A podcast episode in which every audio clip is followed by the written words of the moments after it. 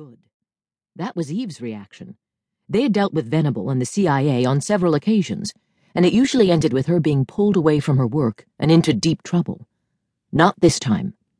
She punched the button on her cell. What do you want, Venable? Why are you on the defensive? Venable asked. Maybe I only want to check in and see if you're okay. You were in a hospital in Damascus recovering from a gunshot wound the last time I saw you. That was six months ago, and I'm sure that you know I'm fully recovered. What do you want, Venable? He hesitated. A favor. What kind of favor? I'd like you to do a computer age progression. No, I'm swamped. And even if I weren't, you know I won't work for the CIA. Get one of your own experts to do the job. Some of them are far more experienced than I am with computer age progression. I don't even know why you're bothering to ask me. Because I have to ask you, damn it. It has to be you. Why? Because, like everything else in my life, it's a question of bargaining and balancing. I need you to do this, Eve. What can I offer you to do the job? Nothing that I can't refuse. Take no for an answer. It's all you're going to get from me.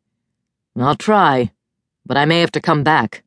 You're a prime bargaining chip in this one, Eve. I'm not a chip, and I'm not a chess piece for you to manipulate. We can all be manipulated. You'd be safer if I'm the one who does it. I'm trying to avoid throwing you to the wolf. Are you threatening me? She put up her hand as she saw Joe straighten at her words. I wouldn't be that stupid. I'm just trying to keep you from making a mistake. I've always liked you. She was tired of arguing. I'm hanging up now, Venable. She pressed the disconnect button. The bastard threatened you? Joe was frowning. I believe I need to pay a visit to Venable. He said it wasn't a threat, more like a warning. That's a fine line where Venable is concerned. I take it he wanted you to do a reconstruction? No, that would make more sense. Her brow knitted. I won't deny I'm one of the best forensic sculptors around. After her own little girl, Bonnie, had been kidnapped and murdered all those years ago, she had gone back to school and made sure that she had the skill to help bring final resolution and solace to other parents. Out of that nightmare had emerged at least one decent thing from the agony. She could recreate the faces of those lost, murdered children. But not her little Bonnie. Search as she would, she had not found her child. What good was all her fine skill if she couldn't use it to bring her daughter home to rest, she thought bitterly. Her Bonnie was still lost, and so was her killer. Eve? She jerked her attention back to the subject at hand. Venable wants a computer age progression. I'm good at that, but I don't do enough to be called an expert. He could find someone faster just by making a few phone calls. Who's the subject of this age progression? I didn't ask. I don't want to know. It's not my job. She gazed down at the bones in front of her. This is my job. Then do it. He flipped open his computer. Let Venable pull his own chestnuts out of the fire. At least the call from Venable had made Joe more reconciled to her accepting the reconstruction on Cindy, Eve thought.